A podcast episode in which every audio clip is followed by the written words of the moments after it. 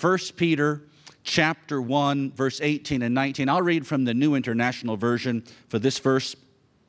For you know that it was not with perishable things such as silver or gold that you were redeemed from the empty way of life handed down to you from your ancestors, but with the precious blood of Christ, a lamb without blemish or defect. So, this morning I want to talk to you about the precious blood of Christ. And Peter describes Christ's blood as precious. If something is precious, it's valuable. Think of the difference between a precious stone and an ordinary stone. A precious stone would be a gem, a ruby, an emerald, a diamond. Uh, the other is just a pebble. I mean, how many of you men, when you got married, gave your wife a ring that had a pebble? Here you go, just, just, just limestone. No, no. In 2017, an 18 carat emerald that once belonged to Abby Rockefeller, she was the wife of John D. Rockefeller Jr. in America, an 18 carat emerald that belonged to the Rockefeller family sold at auction for $5.5 million. So, in other words, with a stone about that big, I guess, I'm not sure, that big, we could buy Nagarjun. Meanwhile, common rocks are found anywhere.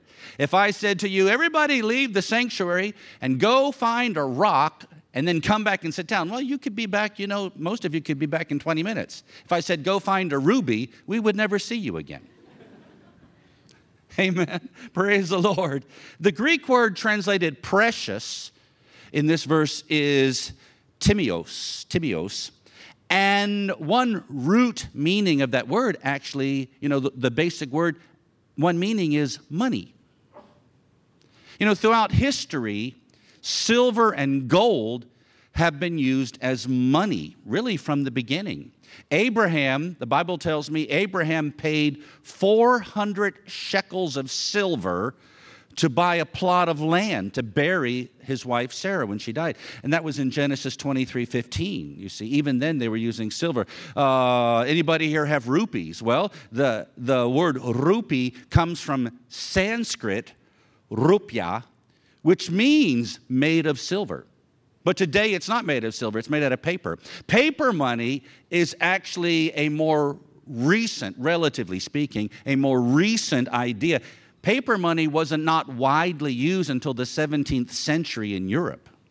And by the way, while we're on the subject, originally banknotes were a receipt that equaled a deposit of gold held in reserve.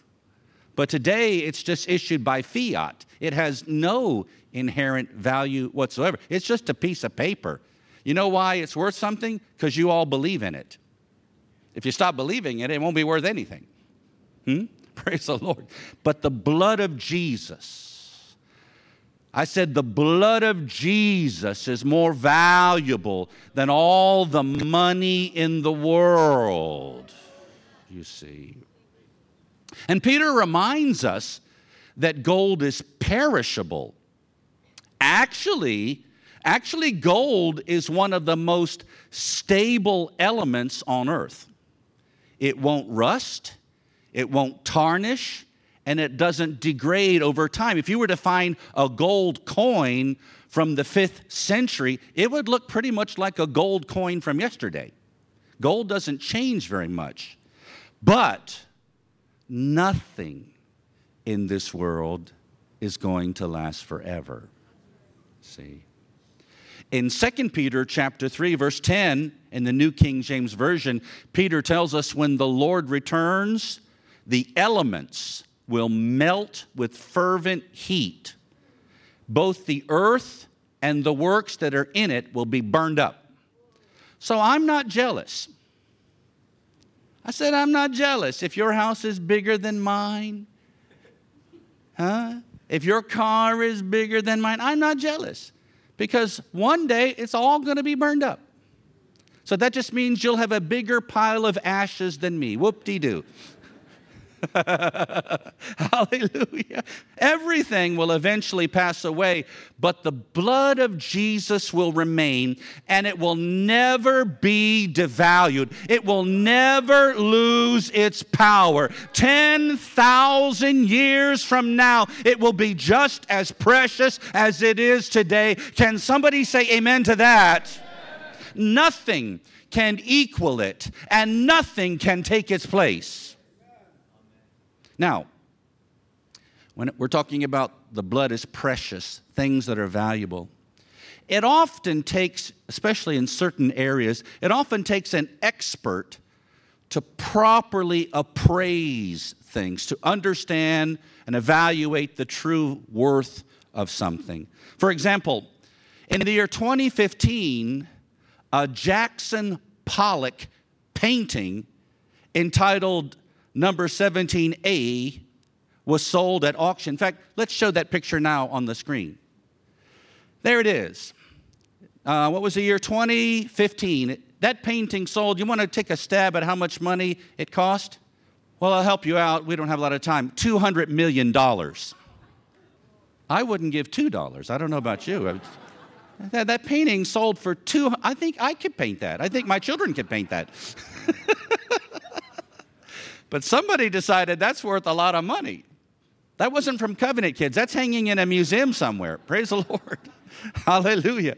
But, you know, to those who are perishing, the blood of Jesus has no value to them. For religious people, for some religious people, it only has sentimental value. They get a little tear in their eye, not because of what God's done, but because they're just remembering when they're a little boy, you know, in the village. And that's not why we're here today.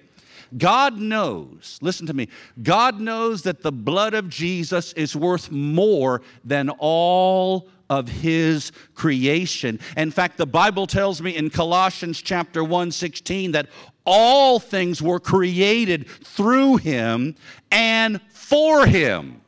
And it's his blood that we're talking about right now. Hallelujah. Praise the Lord. Think about it. Not only did he create you, you were created for Him. You weren't even created for yourself, you were created for Him. So, you know, serving God, you're not kind of doing God a favor. You're just doing the right thing. That's all you're doing. You're doing the right thing. Hallelujah. Why? Why is Jesus' blood precious for us? Well, back in 1 Peter chapter 1 and verse 18, our text, that verse gives us a key a key to understanding this in the word redeemed.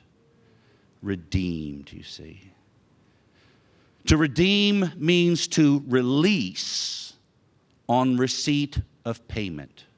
To release something or someone on receipt of payment. To set free by paying a price or to ransom. The blood of Jesus was the price that was paid to set us free. That's it. The blood of Jesus was the price that was paid to set us free. Now, if I went across the street and visited one of the shops when they're open, they probably will not accept US dollars from me in exchange for the goods that they offer because that's not recognized as legal tender in this nation. In the same way, God does not accept good works in exchange for your soul. You cannot be ransomed with religious rituals. You can light a thousand candles. You can burn, you know, a, a ton of incense. That's not going to even make a dent in the situation. No man will be released from the bonds of iniquity by earthly treasure because the kingdom of heaven only accepts blood. I said, the kingdom of heaven only accepts blood. In Hebrews 9:22 we read, "Without the shedding of blood there is no forgiveness of sins." You know, some, te- some people, uh, they like to talk about and sing about Jesus, but they don't like to talk about the blood. Friend, if you forget the blood, you can also forget the power. Amen? But why?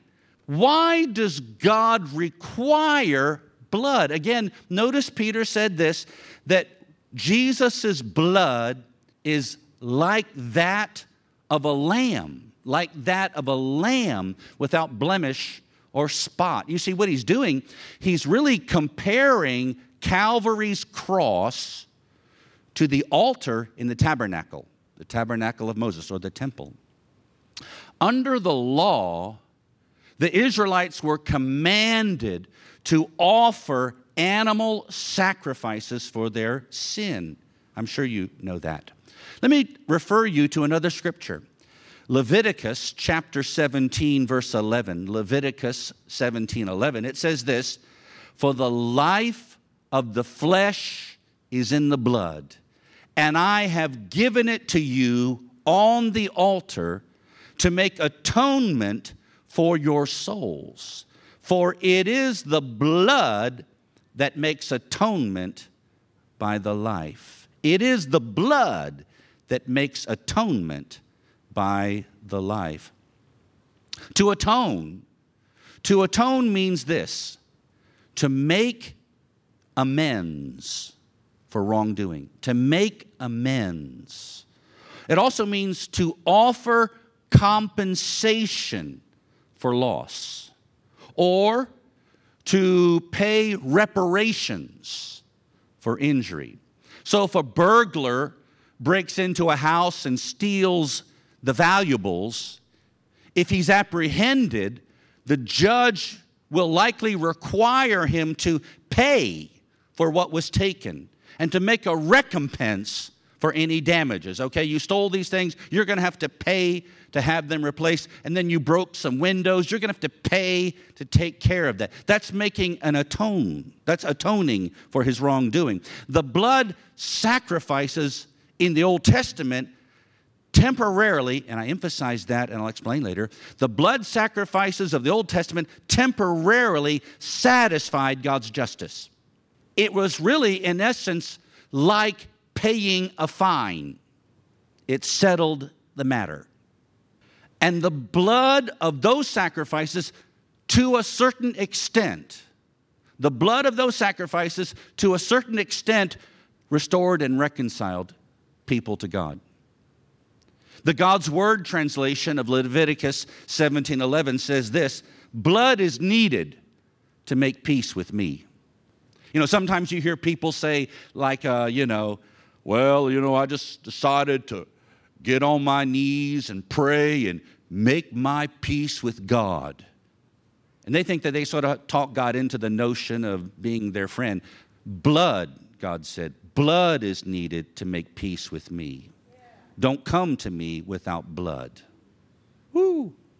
And, and, and consider again that word atonement, which is not a common word outside the church. We don't use it very often. But let's break it down. Atonement, at, A T O N E, at one meant, at one, to become one, to become united with God. That's what it means. But let me read to you another translation. The contemporary English version says this Life is in the blood, and I have given you the blood of animals to sacrifice in place of your own. I have given you the blood of animals to sacrifice in place of your own. So, why would blood make things right? Why would blood make an amends? Why would blood satisfy God's sense of violated justice? Because life is in the blood. Life is in the blood. You know, blood is vital, absolutely vital for all human beings and most animals, certainly most mammals, you see. You can live without an eye. We've known people like that. You can live without a limb, you know, a, a, a finger, a, a leg. You can even live without some organs, like gallbladder. Some people make a handy living removing gallbladders. You can, you can live with even your thyroid gland. You know, you can live without some things, but you cannot, you will not survive without blood. Because it's blood that circulates oxygen and nutrients to every cell in your body. Isn't that interesting? Your blood circulates to every cell in your body. Isn't that amazing? Ooh. And blood not only, not only does that, blood removes waste products. I'm talking about your own human body. And it fights infection and regulates the temperature of the body. Now, just as we cannot live naturally without blood, we cannot have eternal life without the blood of Jesus. It cannot happen, you see. And notice Peter says we were redeemed, not with gold, but we were redeemed with the precious blood. Redeemed from what? He says this from the empty way of life handed down to you from your ancestors. Redeemed from what? The empty way of life handed down to you from your ancestors. Without the blood of Jesus, life is meaningless. Life is empty. It's the blood that gives meaning and purpose to our existence. Can you say amen? And when you're redeemed by the blood of Jesus, you don't live by tradition. Oh, hello, folks. You don't live by traditions handed down from your fathers. You live by truth revealed to you by God. You can celebrate Tuluni, Aloshe, that's fine. You, you can have traditions and customs. I, that, that, that's, that don't, we don't care about that. You can have chapati or rice or wear sari. Nobody cares about that. But when it contradicts the word of God, oh, sorry, I'm following truth, not tradition. You, when you're redeemed by the blood of Jesus, you don't have a dead religion. You have a living relationship. Hallelujah. Praise the Lord. Amen. When we ask you, Do you know the Lord? and you give us your religious resume. Well, my mother was the first woman's leader. My father was the first theological. We know you don't know God. Because if you know Him, the answer is yes. Hallelujah. Can I get an amen? Hallelujah. Praise the Lord. Likewise, it's Christ's blood that removes the impurities from our spirit.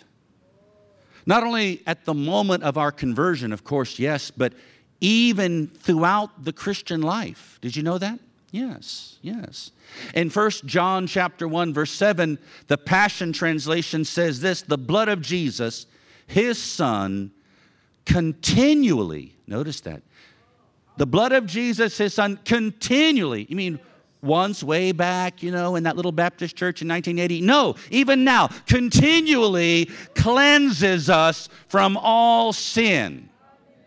Folks, don't mean to be confrontational, but let me just be frank with you. Personally, I'm not so concerned about hand sanitizer. I am very concerned about heart sanitizer.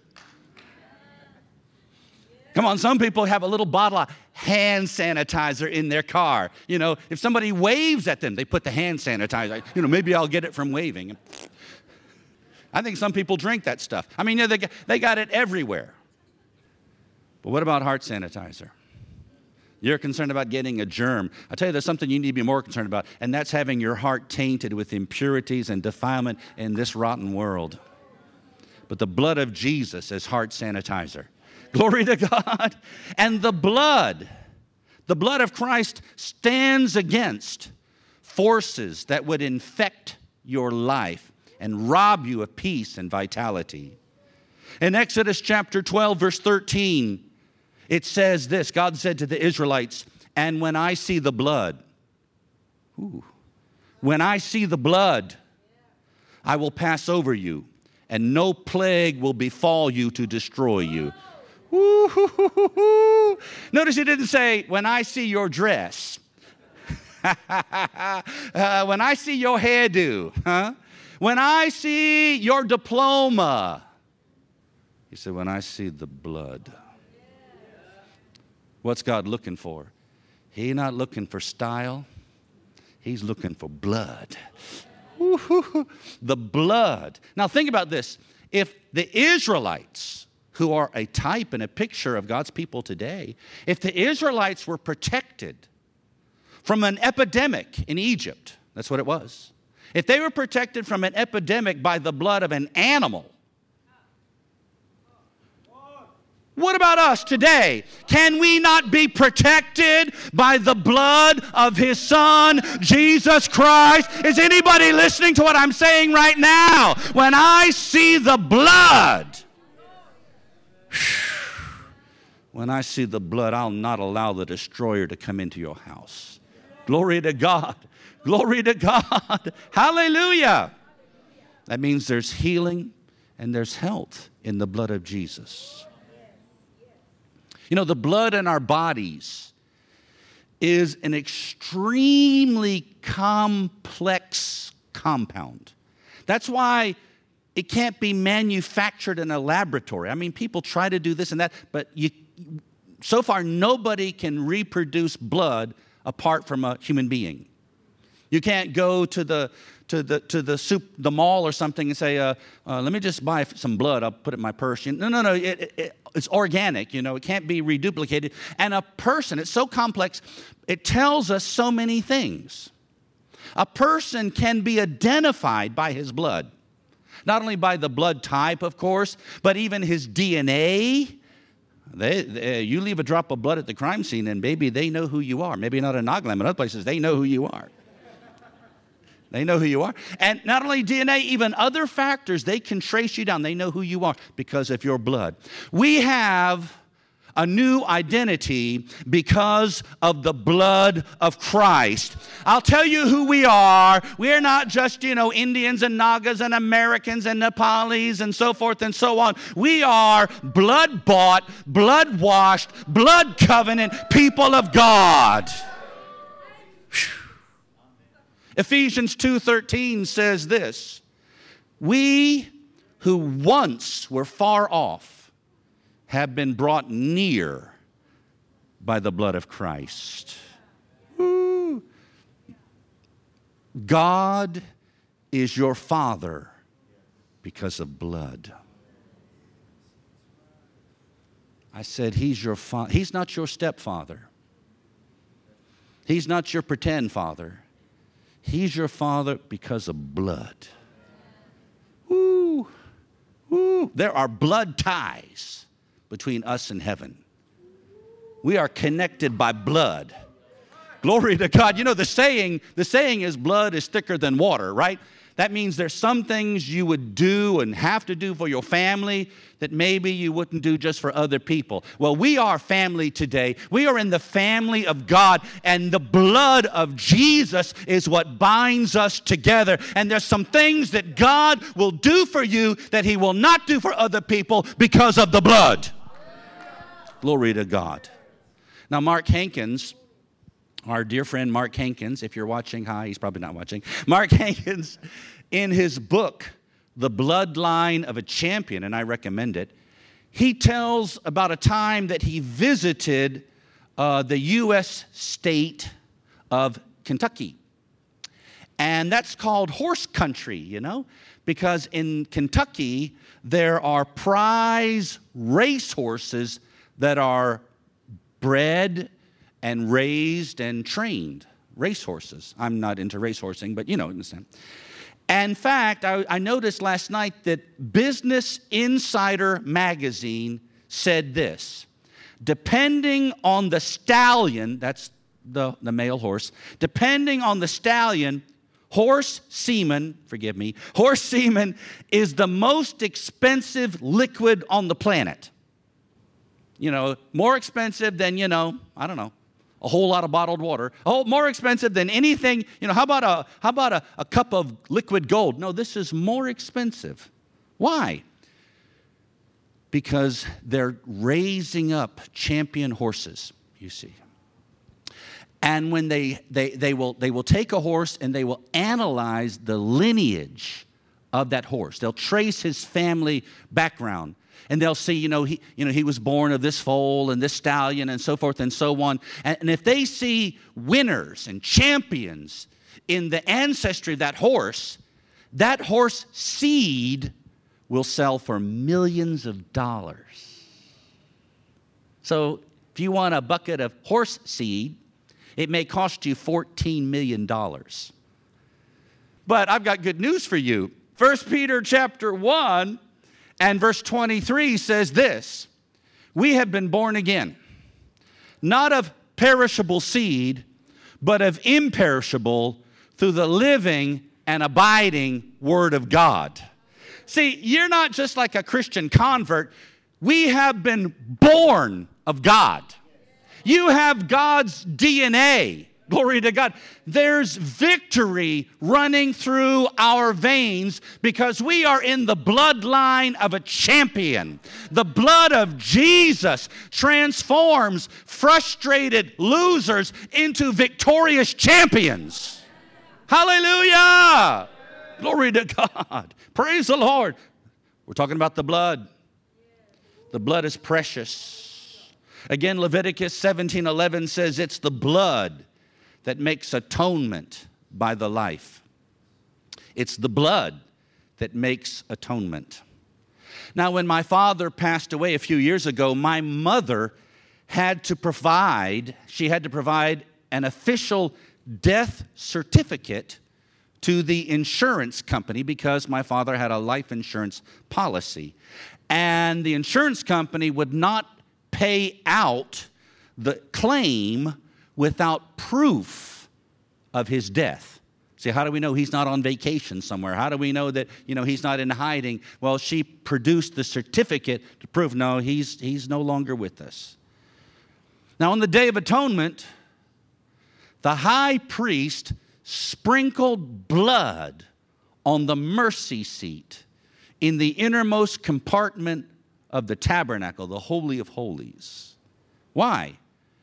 Death proved, sorry, blood, I should say, proved that a death had occurred. When God saw the sprinkled blood, he knew that a death has occurred. And God would not pay out, if you will, God would not pay out the promised blessings until he saw the blood. And that's why blood is required.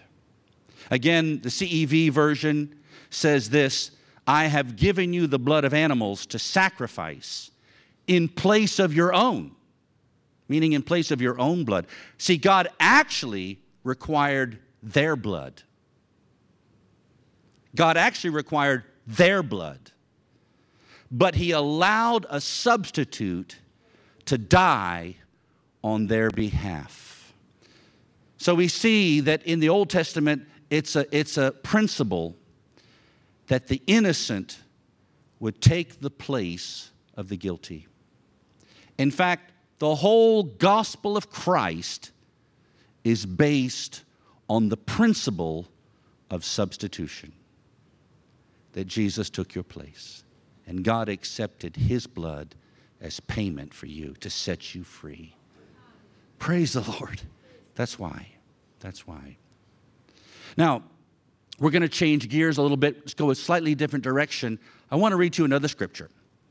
1 Corinthians chapter 10 verse 16, please. 1 Corinthians chapter 10 verse 16. It says this: "The cup of blessing that we bless, is it not a participation in the blood of Christ? The bread that we break, is it not a participation in the body of Christ? Today, in this service, we are celebrating the Lord's Supper that He instituted in that upper room the same night He was betrayed. And it's interesting that Paul calls this the cup of blessing. Isn't interesting? The cup of blessing. And that's because every blessing that heaven has to give is in that cup. Every blessing that heaven has to give is in that cup. What I really mean by that is it's all because of the blood of Jesus. So, apart, you must know this, my friend, apart from the blood, God can do nothing for you. See, some people are trying to come to God another way. Some people are trying to uh, uh, uh, receive the favor of God another way. Some people are trying to, to be redeemed, ransomed another way. No, no, no. Only by the blood of Jesus. That's the only way we can come to God. That's the only way we can receive from Him. So we need to talk about the blood. We need to understand the blood. Amen. Now, even though Jesus' blood has been poured out for us, we have to accept it for it to have any effect on our lives. I mean, Jesus shed his blood for the entire world, but the entire world is not saved. They have to believe that, they have to receive it. The Israelites had to apply the blood to the doorposts of their house. The high priest had to sprinkle the blood on the mercy seat. We have to exercise faith in the blood. That's what we must do. We must exercise faith in the blood. Now, this morning, drinking a little cup of juice will not change your life. That's not it. But symbolically, it is symbolic, my friend. Symbolically, we are showing that we are partakers of his blood. That's why. Now, the blood of the Old Testament was applied to their houses during the Passover. And then it was applied to the house of God in the tabernacle and in the temple. But the blood of Jesus is applied to our hearts. And that's why today we drink that juice to symbolically show that blood affects us on the inside. We receive it, we take it, you see. Amen. Let me read to you in Hebrews 9:13, but I'll, I'll read another translation again, back to the CEV, Contemporary English Version. According to the law of Moses, those people who become unclean are not fit to worship God. Yet they will be considered clean if they are sprinkled with the blood of goats and bulls and with the ashes of a sacrificed calf. So, by the sacrifices under the law, the sacrifices of these substitutionary animals, the Israelites were considered clean and God accepted them. And it's interesting, God would not accept their worship unless they were cleansed. God would not accept their worship unless they were ceremonially cleansed. So when my son, uh, little John, for example, when he was a little fellow, uh, we named him Little John. We, we, we didn't know that one day he would be six foot five, but uh, anyways, we, we still call him that. But when he was a little fellow, he would go outside. You know, he was raised in Dimapur. He would go outside and he would play and frolic, energetic little fellow. And so then when he's done, he wants to come in the house, but he's covered in grime. Dirt and mud, you know, like that. And I would some, sometimes stand at the door and say, Whoa, whoa, whoa, whoa, whoa, whoa, whoa. I'd stop him. I'd block him. You can't come in here like that. Well, this is my house, and you can't come in here like that. Well, yeah, but I belong here. No, no, you can't come in here like that. And then I would take a big water pipe and I would hose him down right there in the compound, right? I didn't reject him, I rejected the dirt. Hallelujah. If you want fellowship with the Father, you must be continually cleansed by the blood of Jesus. You cannot come into the presence of God with sin in your life. First, you must come, praise the Lord, and be washed again. Glory to God. Renew in your renewed your fellowship, and then God will accept your worship. Amen. That's true. Let me read Hebrews 9:14, but these verses are sometimes a little uh, wordy, they're a little complicated. So let me read to you the ICB. ICB stands for International Children's Bible. So just pretend you're a child. ICB says this how much more is done by the blood of Christ. He offered himself through the eternal Spirit as a perfect sacrifice to God. His blood will make our hearts clean from useless acts, or in other words, dead works or sin. We are made pure so that we may serve the living God. See, the blood of bulls and goats, they covered the sins of the Israelites. I told you it made amends, it was like paying a fine. In fact, the Hebrew word translated atonement means to cover, to cover over. But the blood of Jesus does not cover over our sin. The blood of Jesus removes sin, it washes us from sin. Now, see, if I spilled something on my shirt here, spilled it, maybe, you know, something else, there, there, there would be a stain on my shirt you see? And everybody, you know, if you have a big red stain here, everybody sees that. You could see it from the other side of the room. And everybody that would saw you would say, What's that? You know how people are. And uh, so, so I'm embarrassed by this big stain on my shirt. So I could take a patch of cloth and cover over that stain. So now you guys don't see it, right? Nobody sees it. But that's an imperfect solution. Eh, the stain is still there. I know it's still there. If you look closely, you realize that something's wrong here. And as that patch begins to, you know, uh, pull away from the cloth, uh, the, the stain becomes more and more exposed. But I could do something else. I could take that shirt and I could drop it in a bucket of soapy water.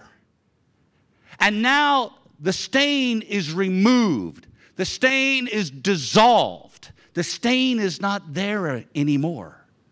See, God's not pretending that you're forgiven.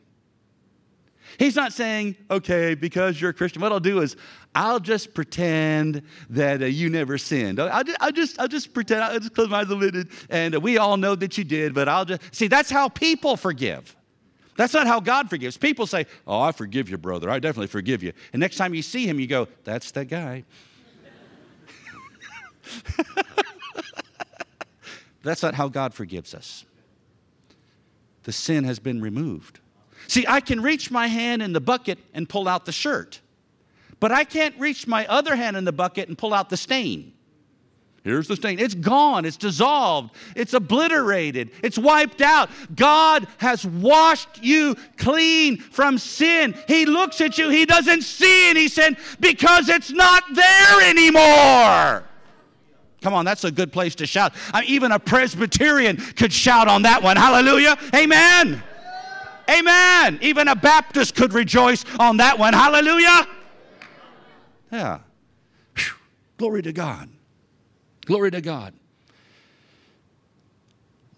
If God accepted the Israelites because of the blood of bulls and goats, blood that could never take away sins, if He accepted them, if they had certain rights and privileges, and it's amazing to see the miracles God performed for them. What will the blood of Jesus, the perfect sacrifice, the blood of the Son of God, what will that do for you? Certainly, it does much, much more. The blood of the old covenant was sprinkled in the house of God the blood of the new covenant makes you the house of God.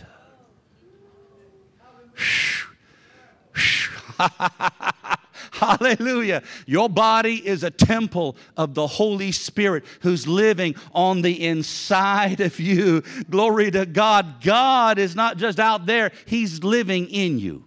Praise the Lord. Let me read this scripture again. 1 Corinthians chapter 10 verse 16.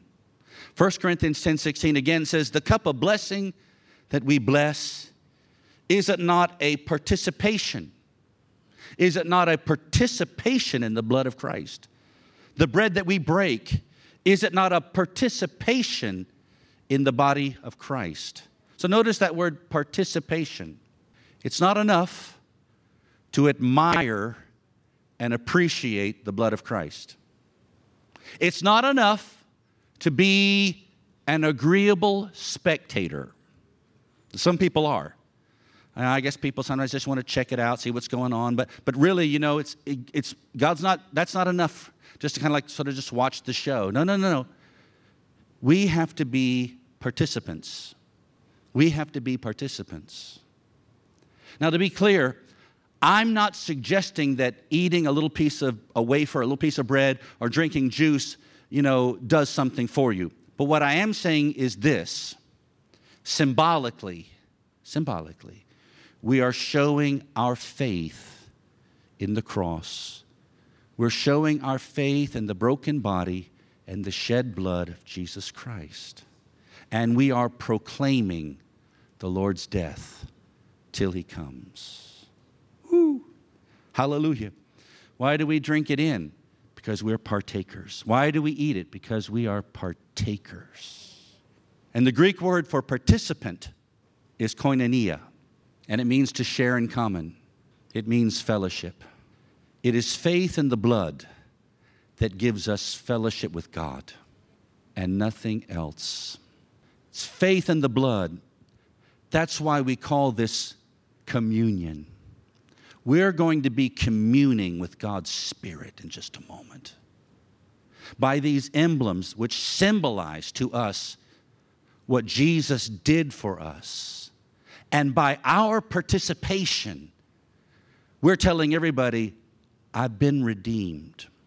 Not with silver or gold, not with good works or religion, but by the precious blood of Jesus Christ. And if we're redeemed, my friend, we're not just free, we are purchased. We belong to Him. Oh, I don't want to belong to anybody. If you don't belong to Jesus, you definitely belong to the devil. So you better think carefully. Amen. Praise the Lord. Glory to God. If we want to experience the presence of God, we need to exercise faith in the blood. Let me ask you a question, and you have to understand that I share things sometimes more than once. You know, people come and people go, and not everybody hears the same thing. We have to repeat some things. But do you believe that God could speak to you through a cassette tape recording. The young people don't know what a cassette tape is. You know, long ago we didn't have CDs, we had these little cassette tape recorders. Do you believe that God could speak to you through a cassette tape? You know, many years ago, uh, my wife and I had dinner with a man, a brother uh, in America. And as we were leaving, he suddenly pulls out a carton full of cassette tapes just a, a sundry assortment of different cassette tapes. And he says, uh, I, I want you to have these. And I thought maybe you can, you know, use them in Nagaland. Well, see, we're limited in what we can carry on the on the airline. You know, they don't. We can't just bring in, you know, like our furniture. You know, we, we only, you know, we want. There's certain things we can carry, and so you know, I didn't really need his cassette tapes. I'm thinking more like clothing for me. I can't buy clothes here, and um, they don't make my size. And um, so uh, I begrudgingly said, "Oh, thank you, brother," but I'm thinking I don't really need this. So as I was packing my suitcase, just to be nice, I guess, I just stuck my hand in the carton, grabbed a, a, a handful of tapes, and I threw it in my in my bag. One time I was walking around Dimapur, you know, and, uh, and, uh, and uh, the father, one of our church members, he drove up in his vehicle and he said to me, What happened? I said, I'm walking. And he says, Okay, hop in, I'll take you. I said, No, no, I'm walking. I'm walking. He said, Okay, where are you going? I'll take you there. What happened to your car? I said, No, no, I want to walk. I'm exercising. He looked at me like I was crazy. Anyways, so uh, uh, I'm going for a walk, and these are, this is a long time ago. This is in the 90s. We had a, a, a Walkman, you know. We didn't have MP3 players. We had a Walkman. So I grabbed one of those cassettes and I put it in a little, little cassette player and put on my headphones. You weren't even born then. Put it, put it, put, put it on the headphones. And it, it was just a, one I grabbed, you know. And it was actually a cassette tape of Benny Hinn, and he was teaching about something. And so I'm just walking, listening, just, just something to listen to. It's edifying, it's good, you know. And, uh, and then suddenly, in the middle of his preaching, he said, Pastor John, if you want to have the Holy Ghost, talk about the blood. Man, I stopped dead in my tracks. I looked around. he said, Pastor John, that's what he said, Pastor John, if you want the presence of God, talk about the blood of Jesus. I, I, suppose, you know, he's speaking somewhere and there's some pastor there named John and he turned and said that to him in the crowd, but it was on the recording. But I took it as a word, a rhema word for me. And you know what? It's true. The glory follows the blood. I said, the glory follows the blood. If you want to have the manifested presence of God, make much of the blood, and the blood will make much of you. Let's lift up our hands and praise God right now and thank Him for the blood of Jesus in this house today. Thank you, Father. We glorify your name.